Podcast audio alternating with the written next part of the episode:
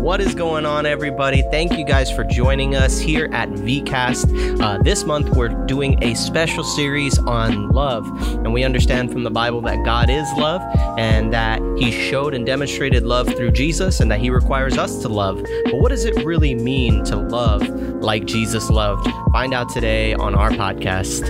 Enjoy.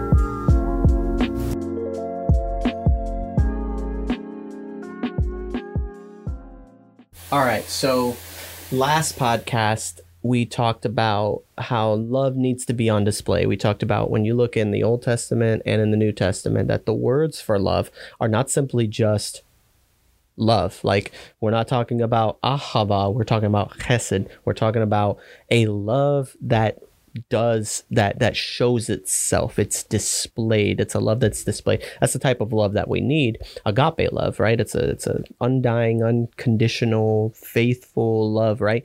Um and so when we look at love as a concept it's saying we need to sh- we can't just speak it. I think that's what one of the verses we went over where it says uh, little children um, let us not love in word or talk but in deed and in truth, which I think is super important. Um, in order for us to truly love people, we have to show that love. But my the thing that I think we need to talk about now is, um, in the world that we live in today, how to what extent does that love go? Because today the biggest thing is is tolerance right? Mm-hmm. that you you're intolerant right? That's that's the number one thing leveled against christians um, because of our disagreement with homosexuality as a lifestyle. Um, um, you know we regard it as a as a sinful lifestyle. And so people would say well you're intolerant because of that. And so what does it really mean to be tolerant and to tolerate something because even in that it's very tough because i feel like if because i don't agree with your lifestyle i'm accused of not being a loving person right? It's not very loving of you to not agree with this person. Um in a sense that's kind of true i guess um because it's like but at the same time sometimes you just can't uh, you won't always agree on everything. Mm-hmm. um but it doesn't mean that i love you any less. I can disagree with somebody and love them. So i think that's what we're going to talk about today. It's what does love and tolerance actually look like in the 21st century? Um so real quick how do you how would you define tolerance? Um I think that to, to tolerate something is really just to just not really care about something. Yeah. Um, you're just letting it be because if you did more than tolerate it, you would promote it, right? Right. So like people who support LGBTQ, they don't tolerate LGBTQ, they support it. Right. People who don't care about LGBTQ the community and all that stuff, they they just don't you don't see them at the parades, but you don't see them going against them either. They're just yeah. there, and I don't really care. I just let it be. So I think to tolerate something to just is just to let it be. Just you don't care if it exists or doesn't. You're just whatever right. about it. It's true. Yeah. So like, because eh, immediately where I'm drawn, I don't know why I'm drawn here. Um, but but if you're lactose intolerant, which when I was younger I thought it was lactose and tolerant, but it was lactose intolerant. It means your body outright rejects. one of the things fell off the wall. Um, your body outright rejects lactose mm-hmm. in all of its forms. And so for me, to call me intolerant, it means that I reject people and that's simply not the case. I don't reject anybody, um, uh, and and that's that's the thing that I think we have to clarify is what does it really mean that I'm intolerant? Because if I tolerate something, I like you said, I have to have a disagreement with it, right? Like if I love Starbucks, I don't tolerate it. You know what I mean? But if I don't like Starbucks, or if I don't like, I, it's just not somewhere I would go. It's like I don't really like coffee that much then but because my friend loves it i'll go there and i'll get something mm-hmm. you know i'll tolerate it you know what i mean because that's fine it is what it is my friend likes it i don't but i'm still going to go and hang out with them and do life mm-hmm. because i can tolerate you know their love for starbucks um so then when we look at god I think we have to describe it because I remember saying this in, in a previous podcast, and I want to make sure that we we kind of break that down. Is God a tolerant God? you know, like does God tolerate people? And I think in a sense he kind of does, but in another sense he doesn't. So um, we go back to Exodus 34, 6, 7, where he says that in verse 7 it says that verse 6 says that he's a loving god he's gracious merciful kind all that stuff um, but in 7 it says that he has a lot of love right he keeps steadfast love for thousands he forgives iniquity and transgression and sin but who will by no means clear the guilty right? He that that's what it says. It says listen he's he's very forgiving and loving but by no means is he going to just clear the guilty. Mm-hmm. He's not going to let them go. And some people will say, you know, well, I mean, why wouldn't he? And it's like, I mean, would you expect that from a judge? You know, a guy walks into your house and murders a family member, then you happen to catch him right after the act and you're able to subdue him, get the police officers, they arrest him, they you they they take him to trial, they and then at the end they find him guilty, but then the judge turns around and says, "Well, I'm a very loving judge. I'm very, I'm very Yeah. kind and merciful and benevolent judge. That So I'm wouldn't gonna, go well. I'm gonna give you another chance. So I'm gonna let you go. What? You're just gonna let this guy go? And so, God does not tolerate sin at all. Yeah. Right? Um, I think that um, uh, like when we bring up the term judge, Yeah. when we bring up the term judge, um, what we're usually thinking of, like I've heard it a lot, like you can't um describe God as a judge because that's a human like thing, Ah. but the thing is that being a judge isn't really a human thing; it's a it's a God thing. If anything, judges when, when we describe God as a judge, we're not describing him as something that's human, but when we call a person a judge, we're describing them as something that's God-like. You know what I mean? Oh, that's a good point. Yeah, um, because just as God brings judgment, so do these judges, right. right? So that's why we call them judges in the first place, because they bring judgment, and so does God. So, um, God obviously being a judge can't just allow certain things, right? Because Yeah. then he's not a just judge. Um, but that but that's what he is. He is a judge. So he needs to do what a judge does and actively seek justice. Right. He he needs to he needs to. It's his character. Mm-hmm. If God God God cannot contradict himself and he cannot go against himself.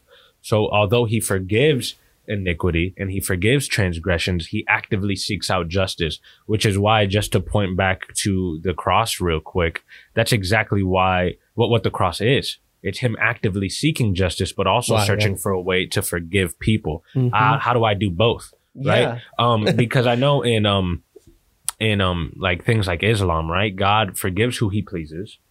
And if he doesn't want to, then he doesn't have to, right? Right. So what, what where's the the standard of justice and forgiveness? How do you do both? Mhm. The Christian God, our God, perfectly displays how he can do both without going against his character. And it's Mhm. by sending his son down, seeking justice, but also being loving and forgiving those by putting that justice on his son.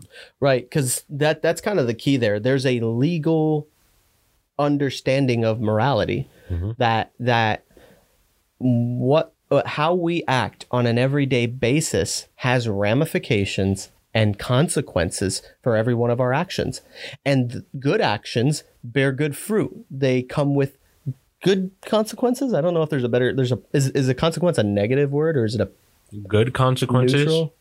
Like good consequences. Yeah, because is a con- consequence has like a negative connotation Yeah, to it. Is it- there another word for it? I, I don't know. I think consequence is just yeah, it's neutral. So you can say good consequences because I think consequence just means the result of Yeah. something. Uh, or we could just say that results. You know, like Yeah. uh, uh, it yields uh, uh, doing good actions yields better results than doing evil actions. Um, and you reap what you sow. Whatever you sow, that's what you're going to reap. There is a legality to morality, right? What you do not only affects you, but it affects other people, and you will be judged. Um, and to think that you know God's just this super tolerant God that just lets anything slip and go, it's not true.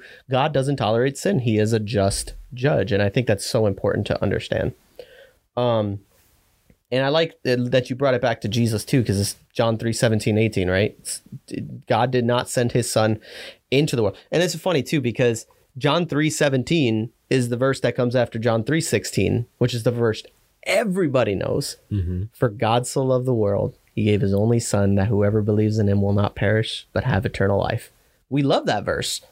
Right? It's a bumper sticker. We throw it on our coffee mugs, but like, yeah, Yeah. John 3:16, praise God.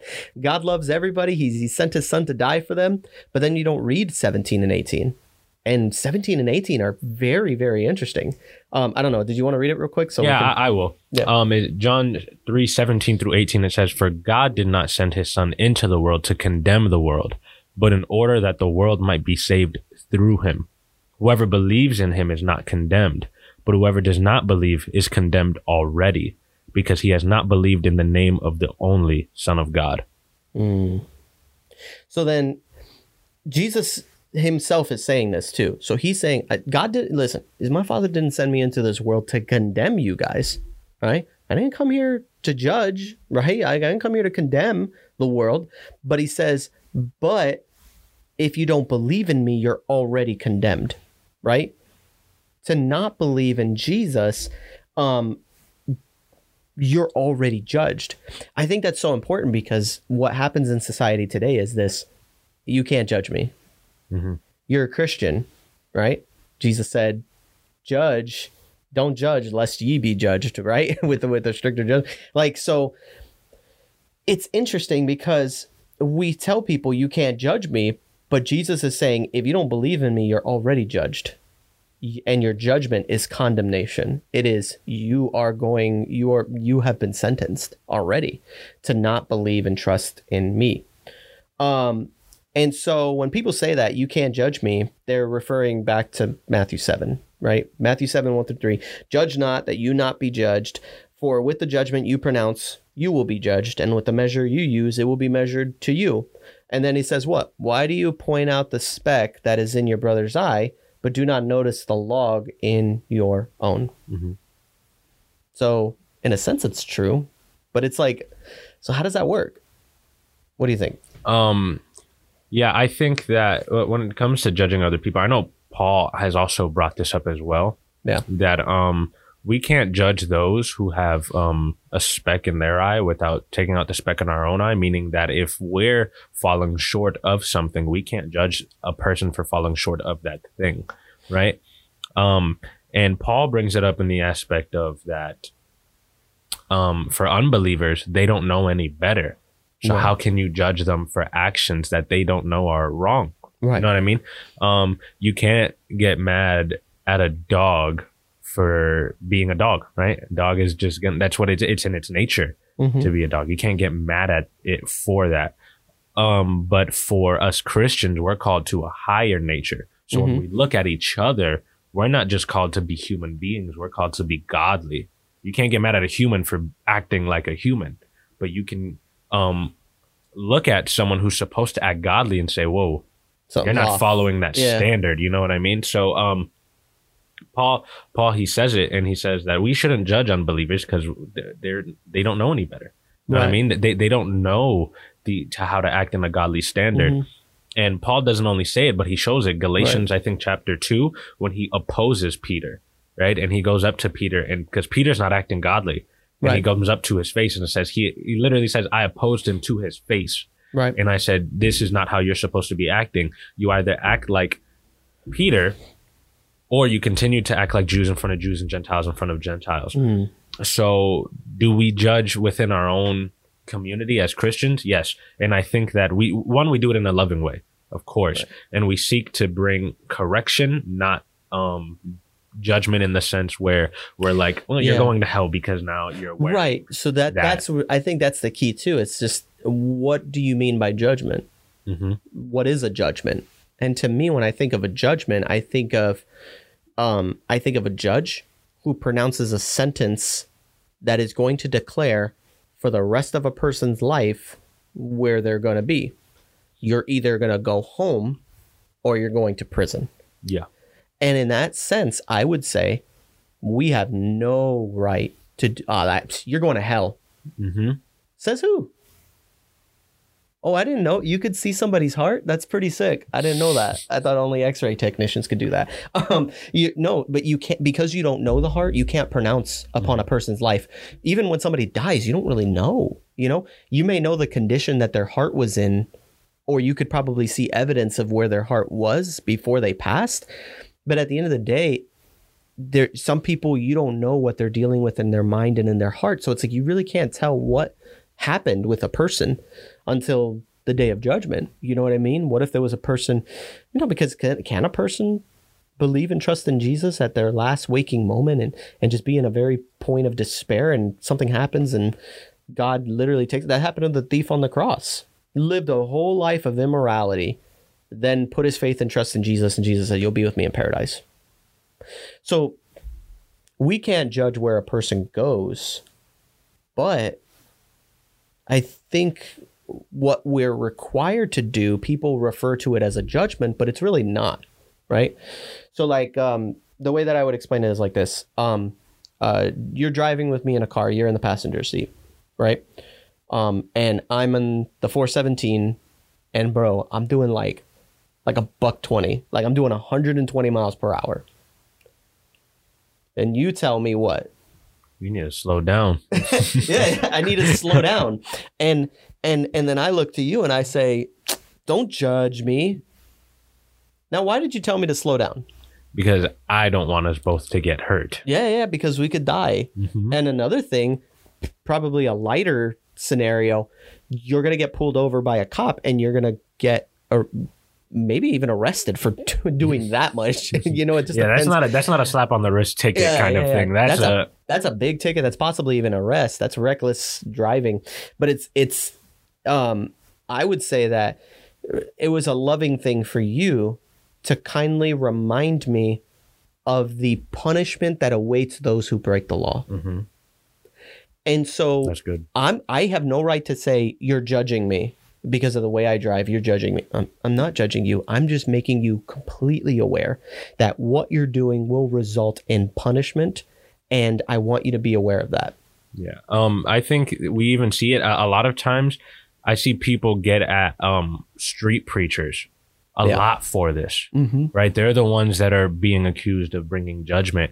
And although I understand, like sometimes I hear street preachers, I'm like, that's Sometimes, a little, yeah. yeah. Sometimes I Mhm. understand it, but a lot of times they're literally just doing what Jesus did. If we go to Mark, um, when Jesus begins his ministry and he goes into Galilee, I believe, what are the very first things that he says? He says, "The kingdom of God is at hand. Repent and be saved." Right? Repent. He's telling everyone that that was the first thing Jesus said as he Yeah. started his ministry. As soon as he enters the town, he says, "Repent. The kingdom of God is coming." yeah And, and he's asking, "Turn away from your evil ways. Mhm. Stop doing these things because God is coming back. This day of judgment is coming." So, in the same way, if we're judging these street preachers, then why aren't we looking at Jesus with that same kind of yeah um logic, right? When he Right. literally goes into the town and does the same thing Right. that they're doing, or And- they're doing the same thing that he's done. and it's tough to convince people of this you see like even now we've been talking for like i don't know how long this podcast probably like 30 minutes maybe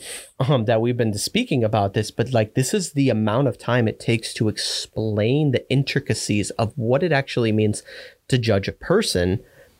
And you just don't have that time when you're interacting with people who are already hostile who are already upset who already think you're the biggest judge on the planet.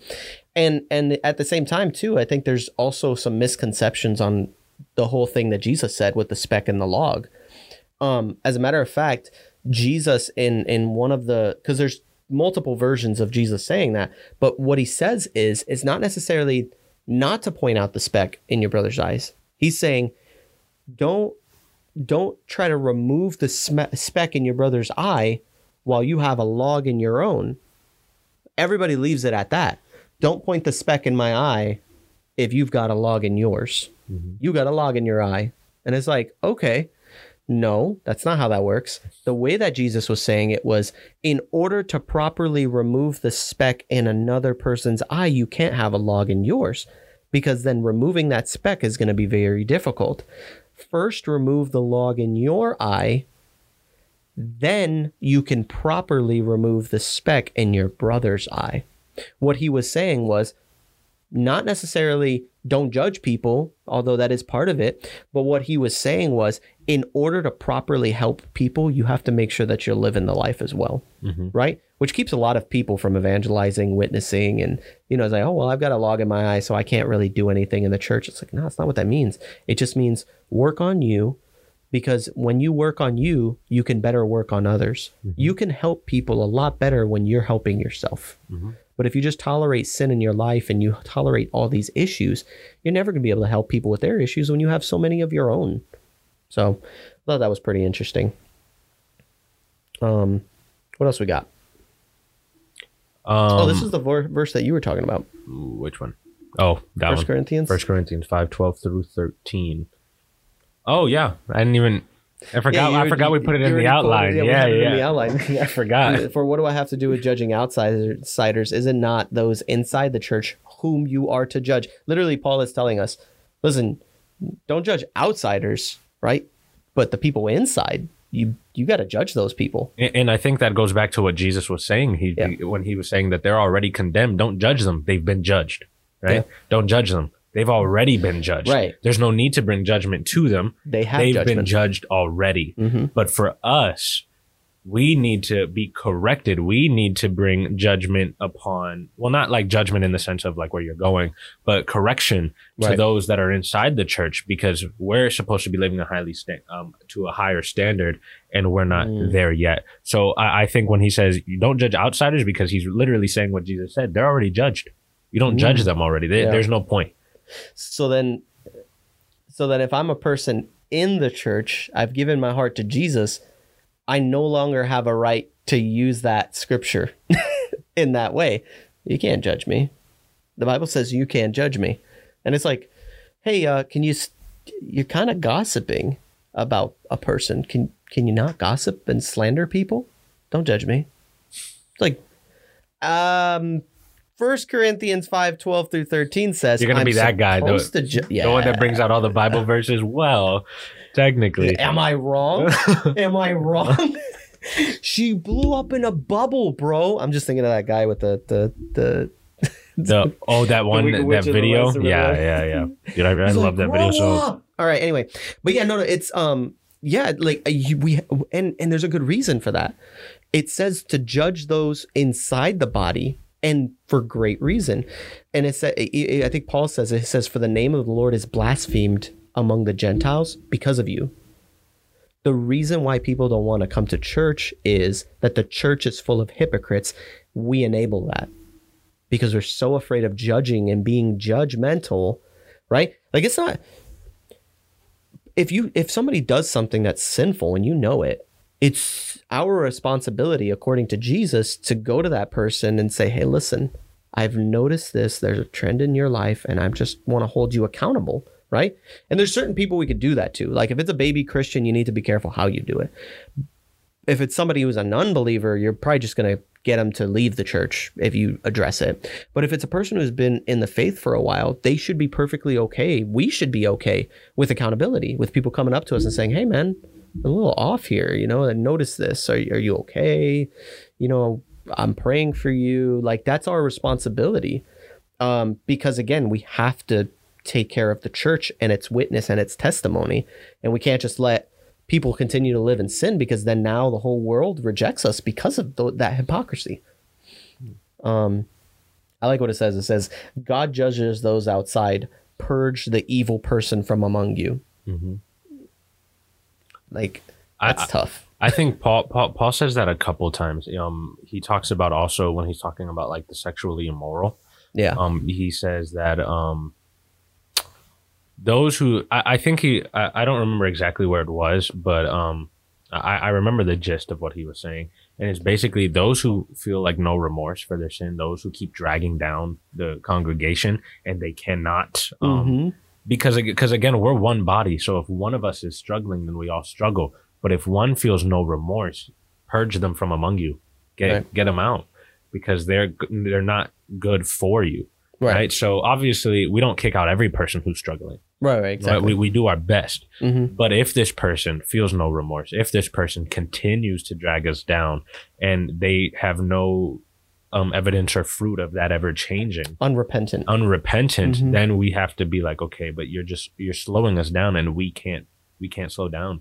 yeah, can't. the church We- is on the move. Yeah, We we do our best to pick up everybody who's struggling, but if we're holding on to dead weight, and, and I don't mean dead weight to make them seem like lesser. What I Mm-hmm. No, mean yeah. is that if they're if they're not helping progress the church and they're just stuck in sin and they don't want to repent, then we have to do what we need to do for the church because the body of Christ needs to survive. Yeah, I think it's it, it's like in the what you're saying is basically like there are going to be people who are sexually immoral. hmm If there's a person who's sexually immoral and they're struggling with that, help that brother out. Mhm. Lovingly help with that brother with their with their struggle.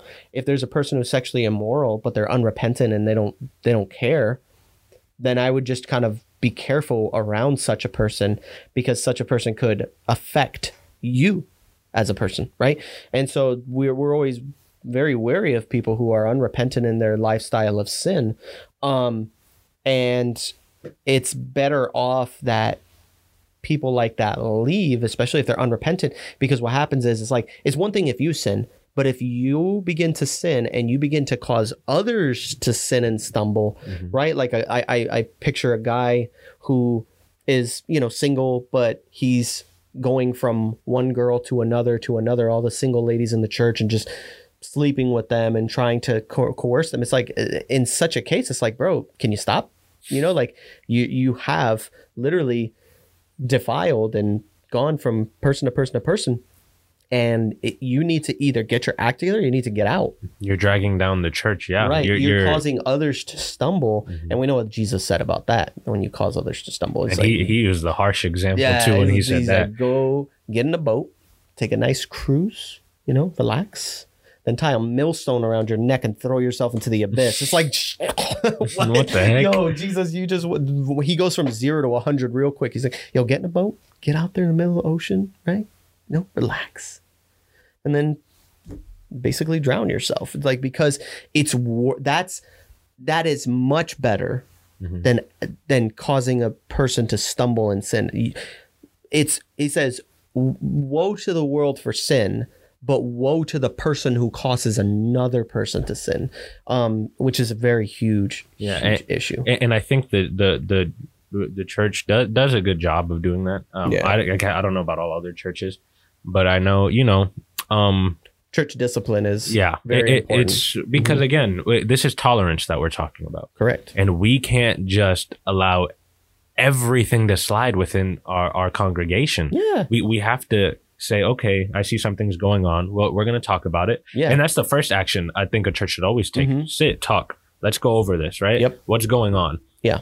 And if it keeps on happening over and over and over and over again, like God does when we were talking about the Canaanites, how long Mhm. did that go on for? Hundreds of years. Right. And then he said, okay, enough is enough. And the church needs to do the same when it comes to things like this. We have to go, Mhm. okay, enough is enough. Look, we had talked about this. We had given you opportunities we've given but you you're chances. we're you're dragging down the congregation and we we can't allow you to be here anymore and it's tough to see the Mhm. church do that but we see love in that as well because now they're looking out for the congregation. And although it's going to cost us one person better that this whole congregation stays than you know one person leave. And it's sad. You It know we don't want to have to do that but and and it's very rare where that has to happen. Like Yeah. you know like uh, just because you know again just because a person is sexually what is sexual uh, sexual morality anyway? I mean we're talking lots of things. You're talking about just lust in and of itself is sexually immoral. Pornography addictions are sexually immoral. But it doesn't mean because somebody has a porn addiction you're kicked out of the church. Not at all. As a matter of fact, we bear with those people. We help them. We give them counsel. We try to help them with their struggle. Um, but again, it's like that's a very private struggle. And so with that, we understand and we work with people like that. Tons of patience, tons of tolerance for that. You know what I mean? Like uh, you may be struggling even even when it comes to like same sex attraction, for example. This is a really good topic because it comes with tolerance. Like you have to tolerate people who have that same sex attraction. And for me, I'm like, like I, I don't think it's a problem that gay people exist at all. You know what I mean? Even though I wouldn't, I wouldn't classify them as being gay because I don't think you classify people according to your sexual preferences. I just don't think that's a thing. Oh, pump, smack this thing again. um, but um, But I think that let's say that you have a person in the church, right? What do we believe as Christians? We believe that sexual that that homosexuality, amongst many other sexually immoral sins, including pornography and many of these other things, are wrong in the eyes of God. They are sin, but at the same time, God died. Jesus died on the cross to redeem that, right? So that we um, who struggle with those things Jesus died on the cross to forgive that sin. As long as you recognize and acknowledge that it's sin and that you're able to say, I'm trying to resist this, um, and I'm still struggling with it, but at the same time, I'm still putting my trust and faith in Jesus, that that sex, that person who struggles with same sex attraction can live a very healthy relationship with Jesus and be saved. Um, yeah, and, and I love talking about this because I think that when it comes to homosexuality and Christianity, we see it as like the boogeyman right? Like it's the worst Right, of like the it's the worst. worst sin in the world, And and it- as though yeah. like a, a sexually immoral straight man is not as bad as a sexually immoral gay man, Right. which is not the case at all. They're, bo- they're Um, both evil in God's eyes. Mhm. And I think that um, one of the biggest things is that when it comes to like homosexuality, this might be like a little hot take for most people, but um, you know, I feel like I should say it anyways. That um, when we're dealing with homosexuality in the church, our job is not to make that person straight. Because the spirit Yes. is not a spirit of heterosexuality; it's a spirit of self-control. Correct. That's exactly what it is. So there are going to be some people who still have that attraction, but they fight it every day Mhm. and they crucify their flesh every single day. They die to their desires every day. And it's because although they're dealing with that, they know that th- that lifestyle isn't acceptable. So they battle it all the time. Yeah. We're not looking to change you and make you now you need to go find a girlfriend and a wife. No. Yeah. I think uh, um I think there's been a ton of people, even probably within this church or many other churches, who had that same sex attraction and they're just single for the rest of their life because they don't. I, we Yeah. we know that some I've people have people. that change, Yeah. right? Where they're they were once gay, now they're straight, and now they like women. But some don't go that route, and Yeah. some just stay single because they think it's better to just fight this on their own Mhm. than possibly bring a wife into that and struggle with that while Right, right, having right. a wife. You know what I mean? yeah, because it's it- you know it's it's understandable. You know what I mean? Like a guy who maybe has had an addiction to pornography and he's still battling that, and he gets married and he's still battling with it, even in marriage. You look at that person, you're like, man, it sucks that you have to go through that, but he has a commitment to his wife and he cannot continue to do those things. And so you have to counsel those people and you have to help them with what they're struggling with. It's not a it's not a it's not an easy conversation. Um you know, but I think that the church needs to be more open today to understanding that as a struggle, you know, because there, like you said, I've met people who have who who are struggling with same sex attraction, and I've met people who, um, um, who have been able to get rid of it like cold turkey because God just gave them that grace for them to, you know, and you know, some people might describe them as maybe being bisexual because they were like, oh, well, they didn't care whether it was a guy or a girl, and then they were, you know, but it's not the worst thing in the world. You know what I mean? I think that the church needs to have a lot of grace when it comes to that topic because we're going to lose a lot of people if we don't change the way we're approaching this. I, I know the way we used to approach it, um, and that that has to change. I don't think that our position needs to change. I don't think that our doctrine should change. I think that in our core belief, we believe that homosexuality is is is sinful, but we also believe that a lot of other things are pornography is sinful. Like eighty percent of men struggle with that. It's like it, or something like that. It's a crazy statistic, um, and it's it's crazy to see that because it's like, man, you outcast. Sorry, punch this thing again. You outcast the homosexual because of their same sex attraction, but you embrace the porn user. I don't understand how you can do that. Yeah. And I don't understand how you can't be more loving towards that person. Now, I will love you, but um, at the same time, I know that God doesn't tolerate sin. So there's that fine line between love and tolerance where we say, God loves you. God loves you. Even in your sin, God loves you. If you are struggling with same sex attraction, things like that, God loves you, man. And God wants to help you with that struggle because that's what it is. It's a struggle. And you know what? You may deal with it for the rest of your life, but know that there is saving grace in Jesus Christ and in the blood of Jesus. He has washed you and made you clean. Will you still struggle with that for the rest of your life? Maybe. Maybe cold turkey, God will get you through it. I don't know. But the idea is that you're willing to admit, hey, I know this is wrong and I'm going to be on the path to seek out God's forgiveness. We are sinners saved by grace, and um, that's what we are sinners. Yeah. Still, Mhm. um, even when we receive, I remember you said it, and it always stuck with me. Whenever when when you get saved, it doesn't make you sinless; it just makes you sin Less. less. Right. right? And and I love that so much because once we receive grace, are we still sinners? Mhm. Yeah, We're, we're going to continue to fall. Now we don't have habits of doing it anymore, but we still fall. Like we were going over what Paul said, like how you had said in the last podcast. The things that I want to do, I don't do them, and the things that I don't want to do, I do them. Paul, one of the most profound leaders in our faith, one who, who wrote one third of the New Testament, still struggled Yeah. right? So we can't per, um, expect perfection, especially from people Oh, yeah. struggling with Yeah. homosexuality and stuff like that. Now, do we tolerate it? No, but we understand that we are sinners saved by grace, and Right. they are going to continue to struggle. We all are going to Yeah. continue to struggle. Correct. So we, I think that for the church, it's to understand we don't embrace that lifestyle. You know what I mean? Uh, just because I love people doesn't mean I'm going to go to the next parade. It mm-hmm. doesn't mean that I'm going to start attending weddings. It means that I'm still going to understand God's design for marriage and I'm going to teach my children that and that's the way I'm going to live my life.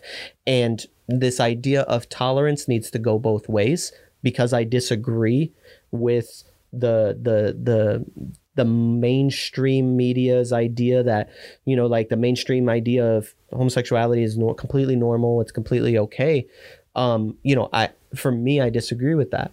And we have for a long time. And this is a this is a biblically based idea in the old and new testament. It is clear that homosexuality is sin right? The practice of it. Um and then but at the same time i realize that there's a lot of grace and a lot of mercy for people that god is willing and able to forgive people so for me i'm just sitting here and saying you know like I'm I'm not I don't embrace that lifestyle. I'm not going to change what the scriptures say um, because it's convenient. Um, and I'm going to tolerate people that would identify themselves as homosexual, although I wouldn't identify them that way. I would just say, "Hey, man, I understand."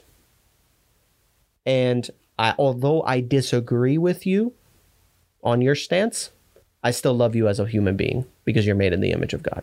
Yeah. Um, I think there there there was a pastor who um said it best. I forgot wh- who it was, but when someone asked him, he said, um, "Do you support um the LGBTQ community?" He's like, "I don't support the LGBTQ. I support people. Right? Mm, yeah. I stand by people, Right. and in standing by people, I hope to do what is best for those people. I don't Mhm. stand by you, and I won't go to." He said, "I won't go to your parades. I won't go to your weddings." But I will support you and understand that you're struggling Mhm. and that you need help and I stand by you in that way Right. right I don't I don't support what you do but I support you as a person and I'm hoping and cheering you on hoping for the best Yeah. for you Absolutely. That's just what we need, man. We need more love and, um, in a sense, tolerance, but at the same time, understanding what tolerance really means.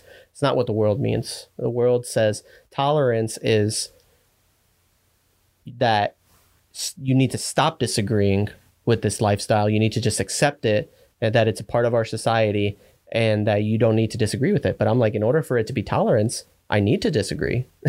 um, that's what tolerance is by definition. It's that I disagree, but I will I will be understanding with it. And I think that's where the church needs to be in, as a place is I understand that it's a very prevalent thing. We understand that it exists and um, we love people of of all you know uh, uh, walks of life. But at the same time, we will not be shaken on what we believe about that. Um, that will not be removed from the church. Praying to God that the law in this country doesn't get to a point where they start uh, persecuting people, you know, because that's not very intolerant.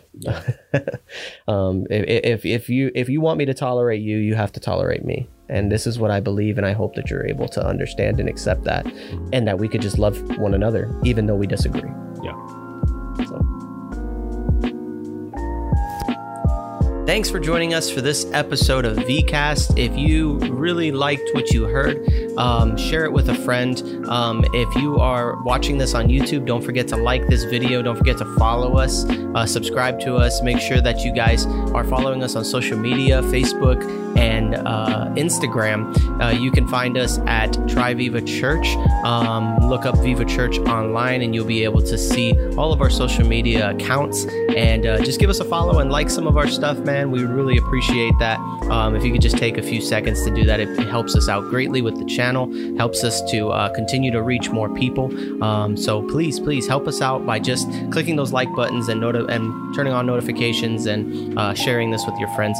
We appreciate you guys so much. Thanks for listening. And uh, as always, if you guys need anything, you can contact us through social media if you have any questions um, or if you have any uh, uh, suggestions or things you want to hear from our podcast. Just let us know, and we'll go, uh, we'll definitely get back to you and see how we can incorporate that.